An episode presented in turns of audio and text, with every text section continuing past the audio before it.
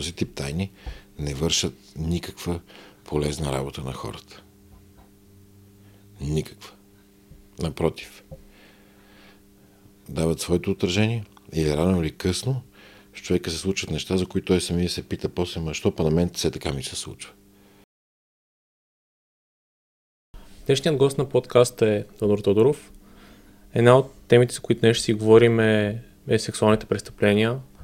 Тошко, благодаря ти, че днес си тук и отдели от времето си и че ще имам възможността да поговорим за тази тема, защото е една от темите, които не се обсъжда в обществото, е една от важните теми и също така искам ти благодаря за един твой курс, на който бях наскоро, който, който ми помогна много на мен като личност и успях да, успях да разбера много неща и за себе си, и за, и за другите. И аз благодаря за поканата. Надявам се да бъдем полезни. Да. От, а, искам да започнем от там. Реално колко често се случват сексуални престъпления и неща от този род и как не се говори за това генерално? Никой не мога да каже, защото скритата статистика е огромна. Подозирам, че може би се заявяват не повече от... Това естествено не претендирам за така изчерпателност, но предполагам, че повече от 20-20 няколко процента едва ли се заявяват от това, което се случва наистина. Тоест голям, голям брой от хората, които преживяват такова, изобщо не говорят за това и не се коментира. Или не говорят, или пък с хората, с които решат да го споделят и да говорят, ги спират да го направят поради един куп причини. Било скруполи, било някакви съображения, било някакви, ако щеш, дори и простотия. Защото не, така, тук, пък и не само тук, то си е характерно за хората, сме склонни, като се направим, че няма проблем, да си мислиме, че няма проблем. А пък то не е така. Реално в твоята практика колко от практика на криминален психолог, колко често това нещо ти се случва и виждаш такива неща да, да стават? Кое? Хората да си мълчат ли? И хората си мълчат и престъпления от така. Ами, много да един от случаите, в който неодавна работихме, беше за една серия от изнасилвания в един парк в София. Значи за няколко години, в които бяха, имаше три или четири заявени такива, се оказаха, че са в пъти повече. Просто другите жертви не, се, се, не са се оплаквали, не са подавали сигнал. Реално погледнато.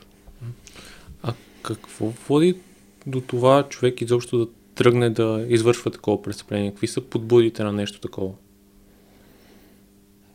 Ми, принципно при всеки могат да бъдат индивидуални, но общото е, че а, сексуален престъпник се става, когато преди това самите а, насилници са били жертви на насилие. Като под жертви на насилие не винаги може да се разбира сексуално или физическо. Понякога има и друго скрито насилие, което е доста по-тежко, дори въпреки, че не може да се прави сравнение, нали, да се казва това е леко, това е тежко, но емоционалното насилие остава много по-тежки последици понякога. Тоест, може би това е в основата да доведе до нещо да, скалира чак толкова много. Аз не мога да кажа дали е скалирало в днешно време, но е факт, че повече поне се говори. Има и хора, които така използват тази проблематика да си правят пиар и да трупат дивиденти, да стават разпознаваеми, само защото смятат, че правят някакви неща. Срещу това пък то, срещу това основно това, което може да се прави, да не се случва, не след като се случи да го преброим. А, според теб, какви могат да са превенциите това нещо да, да не се случва? Тоест, как може дори да, да хванеме моделите на някой човек, който е предразположен да стигне до такъв тип насилие? Ами, то не, няма как да не се случва. Нали? То, По-скоро да, да си намали. представиме свят, в който този вид насилие го няма, е по-скоро утопия. Аз смятам, че едно от важните неща, с риск да пак да се повторя по третия или по ентия и така да си умръзна дори на себе си, че го повтаряме, когато се регулира законово професията на психолозите и а, има ясни и точни параметри, кога и в какви случаи те могат да работят, защото самата регулация на тая професия от една страна ще доведе до повишаване на качеството на тази услуга, от друга страна пред хората, така да се каже, ще има много по-сериозна тежест, а не да си мислят, че ако отидат на психолог, първо, че или някой ще каже, че са луди, което е страшна тъпотия, или пък да го приемат за някаква слабост, защото истината е, че за да решиш да работиш със себе си, върху себе си, затова трябва сила. Така че не е проява на слабост да отидеш на терапия. И това е едно от нещата, които смятам, че биха помогнали много хора, които са преживели насилие, да не станат насилници след това, за да могат да намерят адекватни начини да се справят с тази травма. Да се, да, да се работи в посока всеки, да, нали, да работи върху собствен, т.е. да работи върху себе си и да, да. да разбира по-добре поведението си, защото едно от, едно от нещата, които на мен е много силно впечатление направи на курса е точно, че тези хора реално не задоволяват сексуалния си наклон, те задоволяват други потребности, които, които те имат. При сексуалното насилие, едно от нещата, които винаги обясняваме и на студенти, и на обучаеми въобще, и на колеги е, че това е сексуален акт за задоволяване на несексуални нужди. Защото в край на краищата, ако говорим просто за един нагон, в днешно време не е толкова трудно човек да получи удовлетворение на нагона си по някакъв ненараняващ друг човек начин. В случая говорим за желанието да поставиш някой в подчинена позиция, да го контролираш, да го манипулираш, да властваш над него. И това е проблем, с който ако този насилник преди това се справя, той няма да има тази необходимост в последствие. Да, и, и друго нещо, което пак от курса ми изкочи точно, че тези хора нямат добри изградени комуникационни умения.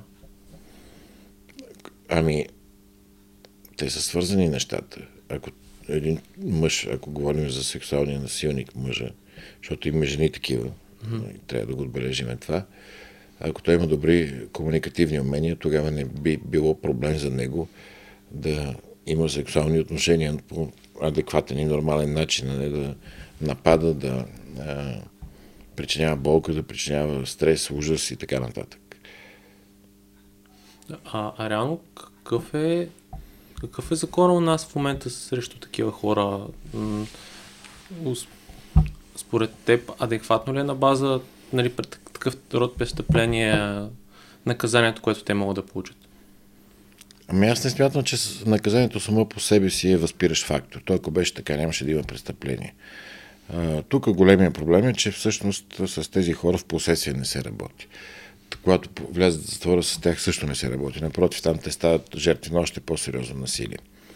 И то става като магиосен кръг това е едно от нещата, за които много ми се иска да се пребориме с хората, с които сме се ангажирали, е, че по отношение на педофилите трябва да има много сериозна законова регулация.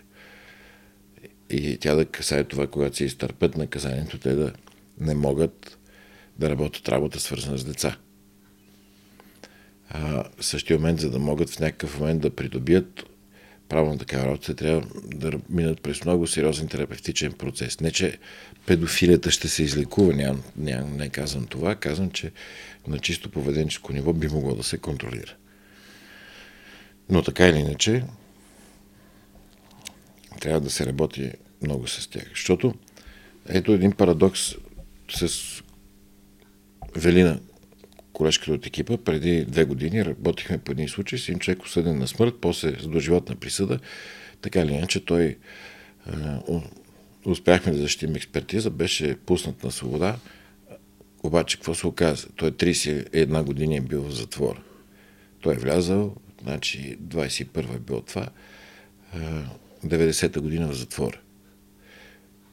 Представяш си 31 години, когато си влязъл в 90-та, така да го кажем, още по соц време, и 31 години си вътре, и в момент ти намаляват присъдата, мога да излезеш, и ти излизаш. Няма никакъв период на адаптация а, този човек рано погледнато излиза в тотално ново и различно за него време от това, което той помни.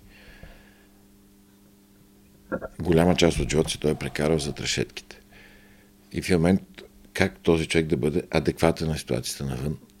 Ние в случая с Велина го поехме, така се каже, и работихме доста с него по отношение на това да може да се ресоциализира, защото това в този случай не е засегнато И ние не можехме да разберем наистина как така човек, дето 30 години затвора днес му променят присъди, той дават му турбата с дрехите му казват чао. И какво правим? Аз работих много с него по отношение на това, че той трябва да влезе в ролята на бебе, като излезе. Тоест да гледа, да наблюдава, да се учи. Те първа са едно е новороден. Защото, пак казвам, в момента живота и всичко в България няма нищо общо с това преди 31 години. Така че дадох го като пример, защото и в тази ситуация,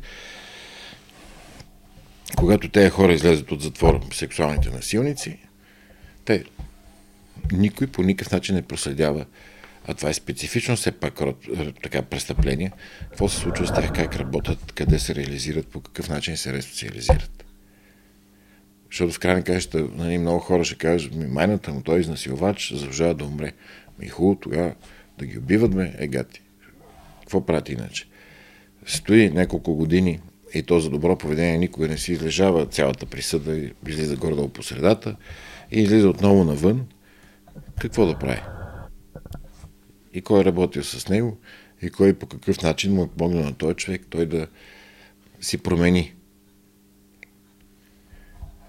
вижданията и това, което е като негова трайна диспозиция в главата за това по какъв начин трябва да му се развият отношенията с околните.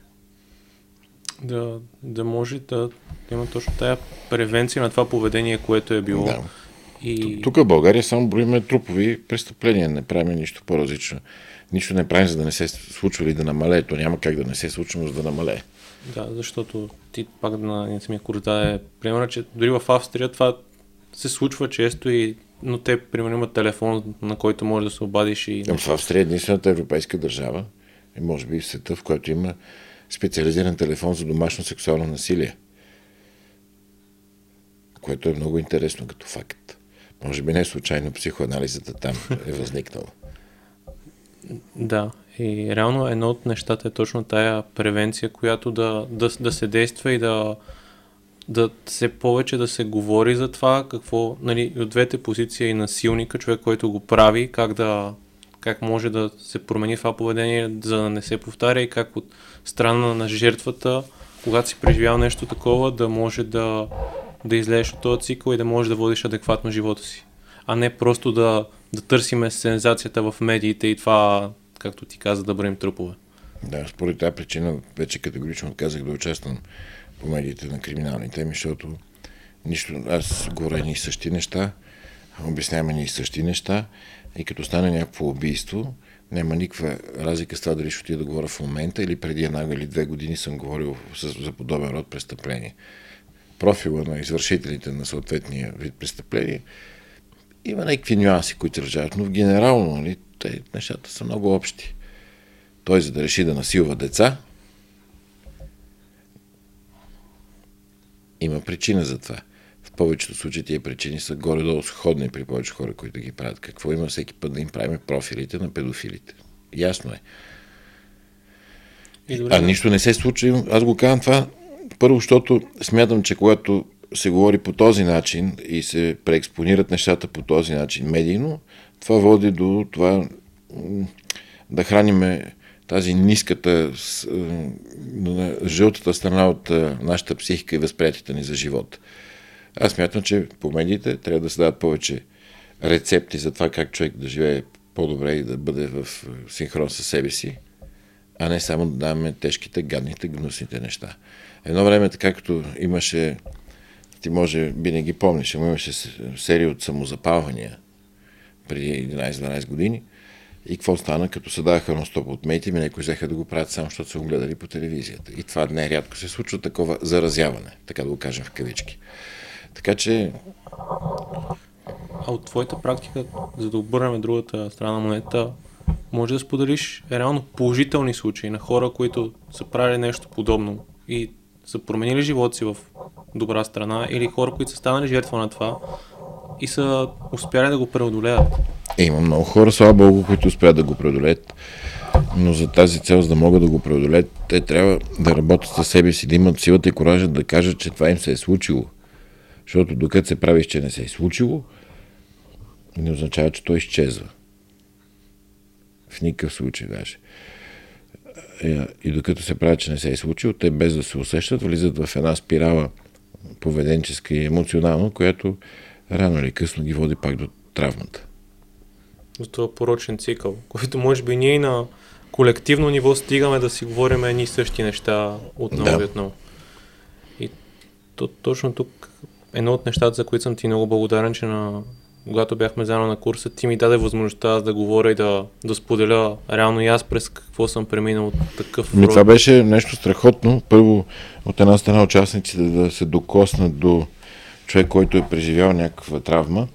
Второ, за самия човек е добре той да може да говори за тази травма и да знае, че това нито го прави лош, нито го прави слаб, напротив, това е сила. А пък една негативна емоция, колкото по-често се разказва, толкова повече силата и интензитета и намаляват. Да, и това, това променя цялостното, цялостното ти усещане и, и реално това, това е един такъв терапевтичен метод да излезеш от, от този порочен цикъл, в да. който си бил. Защото тия неща, тия негативни усещания се хранат от тайната и от, и от срама, който ние изпитваме сами Тайната вътре. е страшен бич, особено в тия отношения. Голям бич е. Защото това е все едно да имаш една красива къща, а вътре в стаята да ти е пълно с фекали. Това, че отвън тя изглежда красива, като отвориш вратата, разбираш за какво стана въпрос резко красотата изчезва. Така че този тип тайни не вършат никаква полезна работа на хората. Никаква. Напротив. Дават своето отражение или рано или късно с човека се случват неща, за които той самия се пита после, ма що па на мен все така ми се случва. За тези неща трябва да се говори. Открито чисто сърдечно, защото по този начин всъщност нали, всички празнуваме Деня на будителите и те са будители в една и друга насока. Ми, и в тази насока трябва да има будители, защото когато един човек заговори, втори ще види, че не е толкова страшно да заговори и той. Трети ще види, че вече има двама, значи може и той. И говориме наистина все пак, нали, това е важно уточнение, говориме за това да се говорят за реалните неща и за реалните преживявания. Тъй като за съжаление, виждаме и случаи, в които хора, които не са им се случили точно така нещата, са склонни да ги експонират и да ги представят изключително тежко и драматично, само защото това ще ги направи популярни.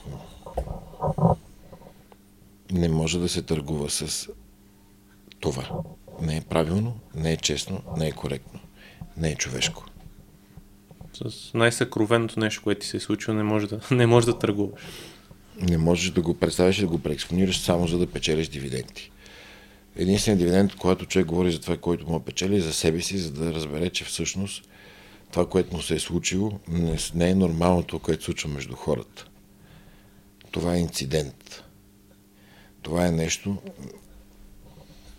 извън адекватните отношения между, между човеците. Това е дивидента, който човек трябва да търси от такива неща, а не просто за това, че ще бъде разпознаваем, ще го дадат по телевизора, че ще има много последователи там, я в TikTok, я в Instagram, че не ги знам добре как са конфигурирани, че ги нямам.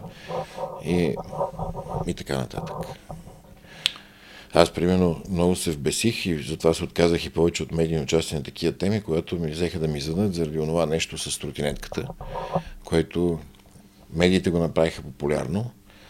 С това, че кара с 120 км час по булевард България и после чуда то защо загуби контрол и граница и започна да си прави извращение. Ами на такива хора, на такива създания не трябва да се дава трибуна. Хората се учиме като подражаваме. Какво да очакваме по-малите, когато този екземпляр, не го знам какъв е и що е точно, ходи и се развява като някакво знаме на нещо си по националните медии. Какво ги учим? Какво им покаваме? Какво разбира, примерно, сина или дъщеря ми, които стават съответно на 15 на 9 години и гледат това нещо. Какво може да си кажат? Е, супер изчанчено, ама гледай, популярно харесват го. И какво правим тогава? В, точно в този контекст то се вижда, че този човек има нужда от помощ. Мисля, има нужда да ходи на терапия и да си оправи дълбоките проблеми на личността, които има, а не тая слава да му, да му е като усилвател на всичко, което се случва около него. Да. Даже аз ще запазя добрия тон в този случай. Няма да кажа това, което ми идва. Аз смятам, че този тип хора с цялата им проблематика и добре да посещават специализирани терапевтични кабинети, а не да се веят по националните медии. Да, и то тук има ролята и на медиите да, да има някакъв като някакъв филтър и някаква хигиена на това какво се да, говори. медиите възпитават и те не могат да разберат много от тях. Като казвам медия, няма предвид конкретно някаква или всички хора работиш в нея, защото там има и много естествено готини хора, които работят. Говоря за това, че търсейки зрелищата и гадното при човека, всъщност на това не учиш нищо хубаво останалите. На нищо хубаво. Да. А... Нали знаеш за ефекта на щупените прозорци? Не. Ами, мисля, че там 70-80 години си спомня, когато този кмет на Нью Йорк става Рудолф Джулиани. Има ли големи проблеми в метрото? Нью-Йоркското метро. А, престъпност, обери, грабежи, изнасилвания, чудо. И решили, че то е много неугледно, много, буквално казано, било отстранно в много тежко е, материално положение. Решили да направят един експеримент и бойди са ли го, лъснали го, отсветили го, направили го готино. Имало известно време, в което някакви вандали продължавали да чупят или да мажат, обаче те всеки път се оправили. И знаеш какво се оказва след известно време? Рязко, рязко спаднали престъпленията в Нью-Йоркското метро, след като го поддържали чисто, подредено, цветно и готино. Красотата сама по себе си помага на хората да не изливат най- така, първичните си страсти, да го кажем, и, и поведения, които са криминализирани. Ако показваме само гносотия по медиите, къде отива кръстата по дяволите? Да, и нещо, което ти ми каза накрая, когато си говорихме, беше, че реално животът е хубав и няма нужда нали, да се фокусираме върху тези неща. Има една друга перспектива и то това е, това е по-скоро изключение неща, които ще ти се случат, а не са целият ти живот. Има няколко клишета, които аз много ги обичам и много са ми помагали на мене и ги ползвам и, и вярвам в тях. Те не случайно са клишета. Но живота наистина е много хубав. Да, има много трудни моменти. Ама когато се справиш с един труден момент, той ти става още по-хубав в живота, става ти още по-готино. Подкрепяш си самооценката, подкрепяш си самочувствието, чувстваш се по-уверен в себе си. И това е нещо много важно. Защото в края на краищата, аз, нали, може би го засегнахме, ние имаме голям проблем да намериме читави мъже криминални психолози за екипа ни. Значи, жени, момичета, бойни и сериозни, така, с, с, не бих казал мъжко поведение, но по-скоро като казвам мъжко поведение преди с сериозност, с отговорност и така нататък, колкото щеш. С младите колеги и психолози нещата стоят драматично зле. И как да ги възпитаме такива, като реално погледнато, единственото, на което стават свидетели е как най-важното нещо в този живот да имаш кинти. Имаш и кинти, значи ти си някой. Имаш и кинти, отиваш на бар, правиш се на много важен, всички те гледат с уважение, което е доста фалшиво, защото утре, ако нямаш кинти, те няма да те гледат с уважение. И какво очакваме? Всъщност да се получи. Или когато, ще, пак ще го кажа, защото всеки често го казвам, имаш 12 години премиер, който прокламира арогантността, наглостта и простащината като поведение, с което на него му се получават нещата, така да го кажем. И тогава как да очакваме по-малото поколение да не го вземе като еталон. Защото, нали, като заговорих на тази тема, какво имам предвид под читави млади мъже? Като определение. Първо да могат да пишат, естествено, и да са грамотни. Защото ти най-добрата работа е експертно да свършиш, накрая остават ни 4-5 листа от това, което си свършил. Ако е неграмотно написано, ужас, кял файда. Второ, да имат мъжко присъствие, което означава а, не да си прост и да си арогантен, а напротив, да си сериозен и да си отговорен. Да мога да поемеш отговорност за действията си, да мога да поемеш отговорност за решенията си. Простичко е всъщност. Трето да четеш, защото мозъка се тренира така, както ходят по залите да блъскат за мускули, така трябва да отделят поне по половин един час време на ден да четат, за да си тренират мозъците. Много... Много ли е?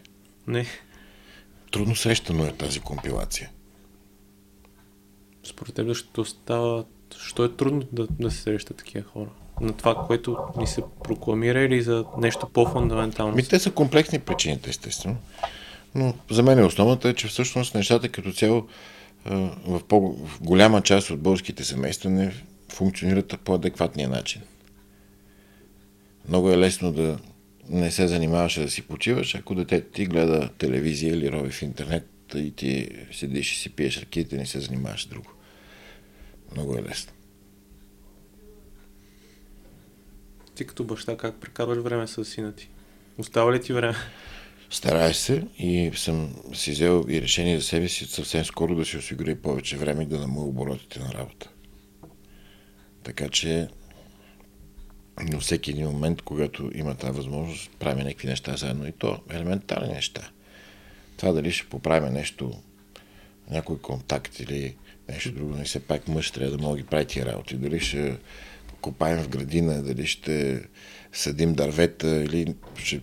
вчера това правихме.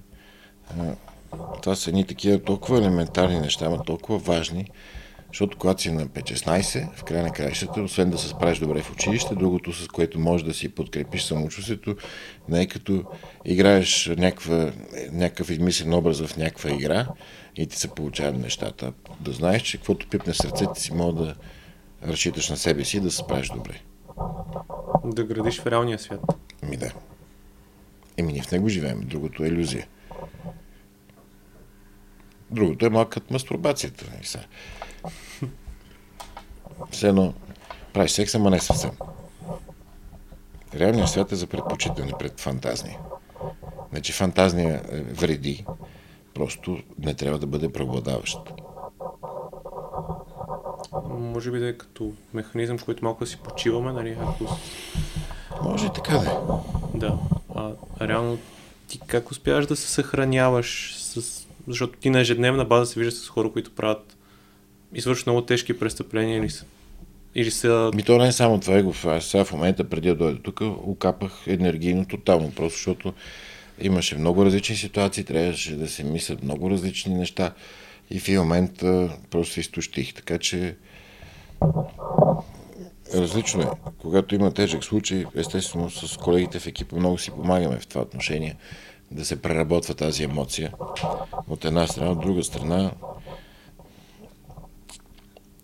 гледам да си хода на село, както се казва, в моя роден град Бела Слатина, защото в психологията има една терапевтична техника, така най-общо казано, регрес. По нашия край го казват, яла си на село да станеш миничък. Това е много важно и мене, между другото, много ме зарежда да си отида да се видя с приятелите ми от детските години, един-два дни да се занимавам с тях и да после се връщам почти като реактор на атомна централа с толкова енергия. Защото де-факто с тия хора ни свързват много неща от детството, когато сме заедно, мога да се държиме по абсолютно дори инфантилен начин и никой няма да сложи оценка на други или да го гледа да каже той е какъв идиот е. Не, че не си казваме, че сме идиоти, нали? но това е под формата на шега и в определени моменти, но дори и това помага много да се разтоварва човек трябва да може да се връща при корена си. За да не може да убива, така ли да забравя детето в себе си. Това е най-важното, за да се съхраниш и да си свързан с реалността.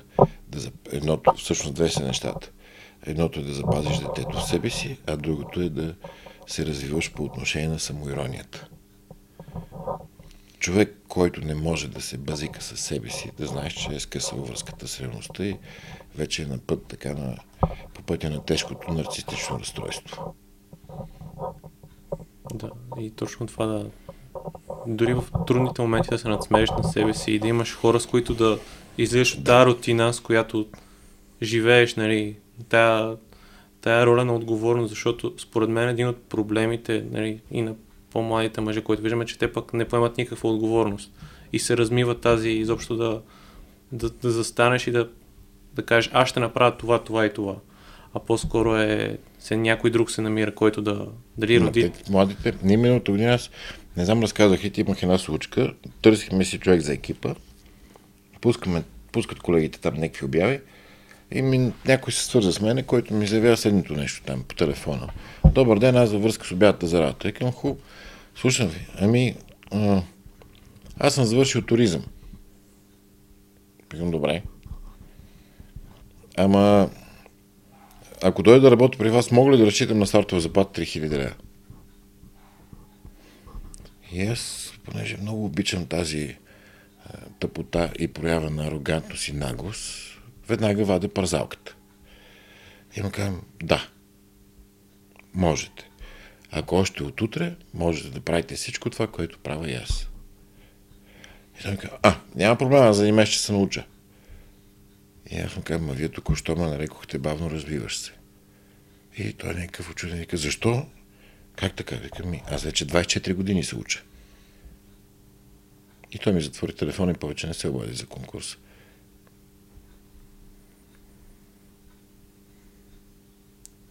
Тотална липса на връзка с реалността от всяка. Да, това са понякога ги, ги наричам хора сърфистите. Само се пускат отгоре. Не искат да се топнат отдолу да видят какво е. Като метафора го казвам. Под повърхността. Да. И после това ще направи семейство. Ще трябва да дава пример на децата си. Ще ги изгражда, ако са момчета, като мъже и като глави на бъдещо семейство. И какво ще стане?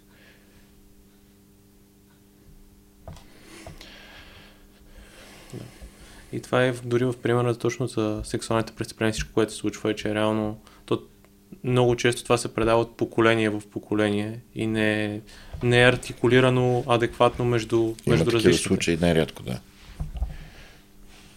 Да, и... Имали сме случаи, в които един педофил, като реши да си признае, си разказа нали, всичко и каза, че още като бил малък, негови по-големи братовчети, нали, такава била традицията, защото той в едно високо, така да го наречем, по-низко село живее, и братчеите го карали да им прави френска любов.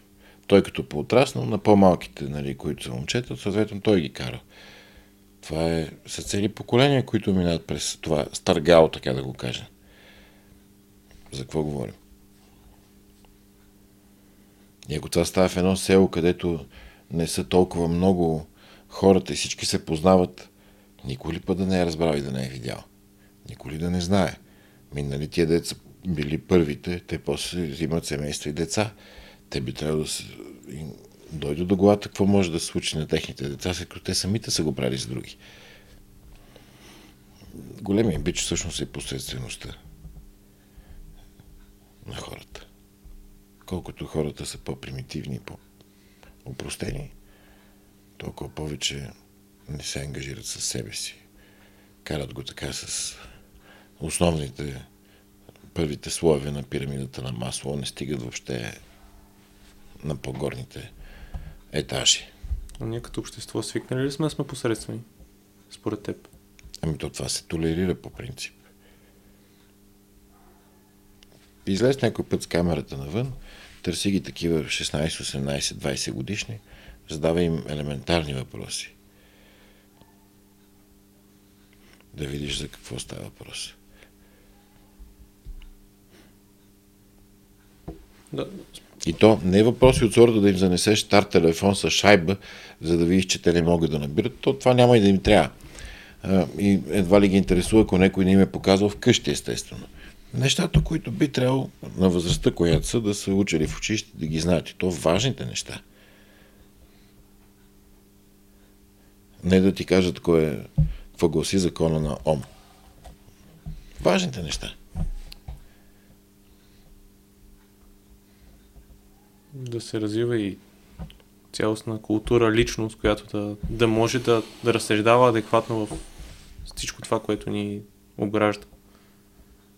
Да, но ето това са само някакви пожелателни такива неща. Всъщност, не знам, много е трагично положението. Всеки трябва да отговаря за себе си в края на краищата. Не може всички, естествено, да са много учени, макар че в днешно време, ако погледнеш процентното съотношение на висшистите в обществото, те са сигурно страшно много. Друг е въпрос е това, че имат висше образование. Първо, как са здобили с него и второ, как, какво могат да ползват от това, което са учили там и колко са учили въобще. Нали, преподаваме с колегите ми в разни университети, виждаме за какво става въпрос.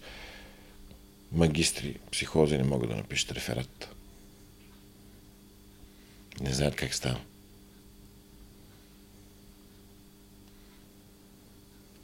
Покрай, покрай цялата тази посредственост има ли хора, които изпъкват сериозно? Е, има. Има естествено, но на мен лично ми се иска да са повече в край на краищата. Може би едно от нещата е, че... Абе, нека така ти го кажа. Ще прозвучи малко грубо. Uh-huh. Ако излезеш на улицата и застанеш с книга някъде да четеш, колко ще извадат телефоните си да те снимат за това, че стоиш и четеш книга?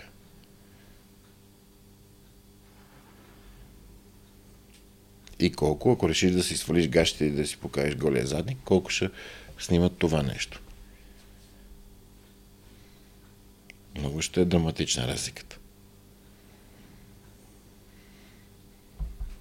За съжаление е така.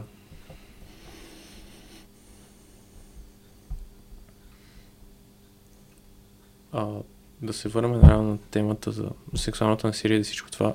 Реално, според теб, това кои аспекти на личността засяга на човек, който е преживял нещо такова? Имаш предвид на жертвите на сексуална Да, насилие? да. Аспекти на личността, какво имаш предвид? Ми, да кажем емоционално, психически, Е, физически, ми, да. Да, разбира. Ами, сега, зависи от самия акт на насилие. Има, когато са по-насилствени и по-груби, може и чисто физически да получат увреждане и хората, да не дава Господ, но емоционално и травмите са сериозни. То съответно, като емоционално травмите са сериозни, то се отразява на комуникативността им, отразява се на и самооценката им, отразява се на мирогледа им, на, понякога нерядко и на начина им на живот се отразява. Така че комплексно е. При всеки човек може да е различно, но отражение има и то не е добро. Особено ако не работи с това нещо и се опита. Лошото е, че хората в такива случаи нерядко искат да го забравят. Не става. Човек, това не може да се забрави. С целенасочена работа можеш да се научиш да живееш с него и да не ти оказва влияние и да си живееш живота по начин, по който ти е кеф, ако така да го кажа на жаргон. Но да забравиш, да си стрие, това са невъзможни неща. Да, и то ние, може би като общество сме смикнали да замитаме неща. Да си казваме, това ще мине, това ще Не мине. като защо, ние сме го свикнали това е индивидуално. Индивидуално, немалка част от хората смятат, че ако се направят, че няма проблем, значи наистина няма проблем. Да, аз те попитах в тази посока, защото реално емо, понякога емоционалните и психическите начина, по който мислиш, това не е видимо, нали? Не е като някой човек, който да видиш на улицата е инвалид. Но реално ти ментално и емоционално си в, това състояние и трябва да... Бе, доста е видимо. Всъщност трябва да, да знае човек какво гледа. Чисто поведенчески можеш да хванеш доста неща. Естествено, не става, като видиш някой да ходи по улица да кажеш, а, ето този еди, какво си.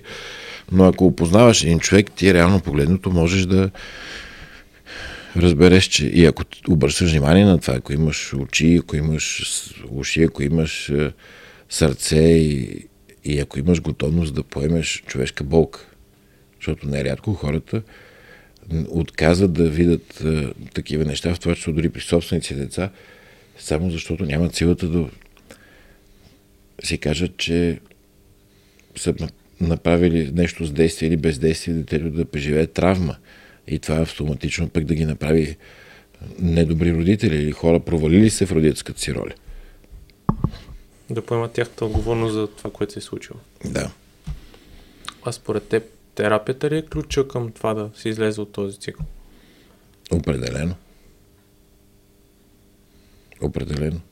За да можеш да преживееш една травма и да се справиш по-добре с нея и тя да ти оказва колкото се може по-малко влияние на живота след преживяването й, определено терапевтичният процес е изключително полезен. Не става с самотерапия, с самовнушение и така нататък. Терапевта е огледал. За да можеш да ти се получат по-добре нещата, това огледало ти е необходимо поне за известен период от време.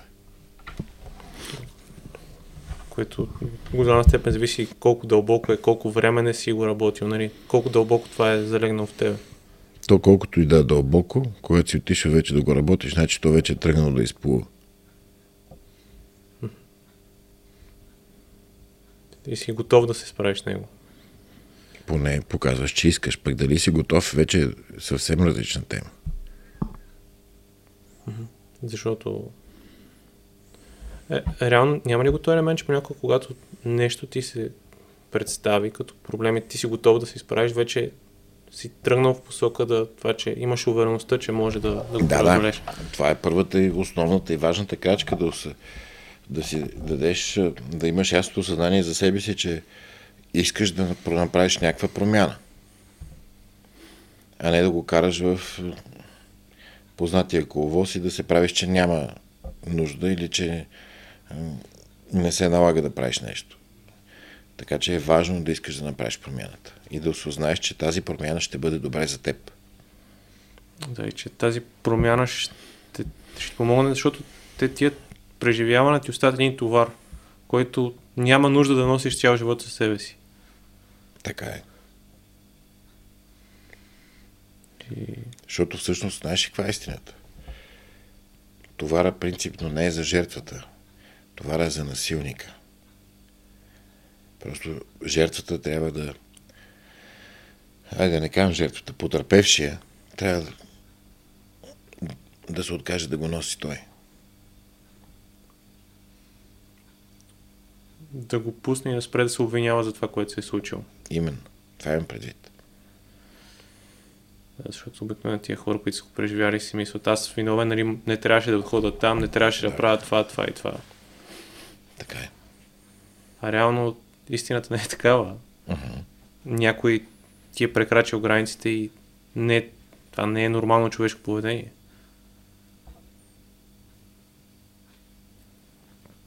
И не, не е нормално да го толерираме като общество и да го замитаме някъде. Ами то не, от това да толерираш до това да заметеш има голяма разлика. Никой не го толерира. Но много го замитат. За да не се занимават. Да, защото е тягостно. Не, не е приятно да се, да се отиде там. Да. И да се поема отговорност за Винаги е нещата. по-приятно да си седнеш на ракия на салата и да гледаш телевизия, отколкото да разбереш, че някой твой близък е преживял нещо драматично. Казвам го като ирония. И че има нужда от емоционална подкрепа, от това да, да бъдеш Да. за него в този момент. Така е. Добре, много ти благодаря за разговора. Аз благодаря.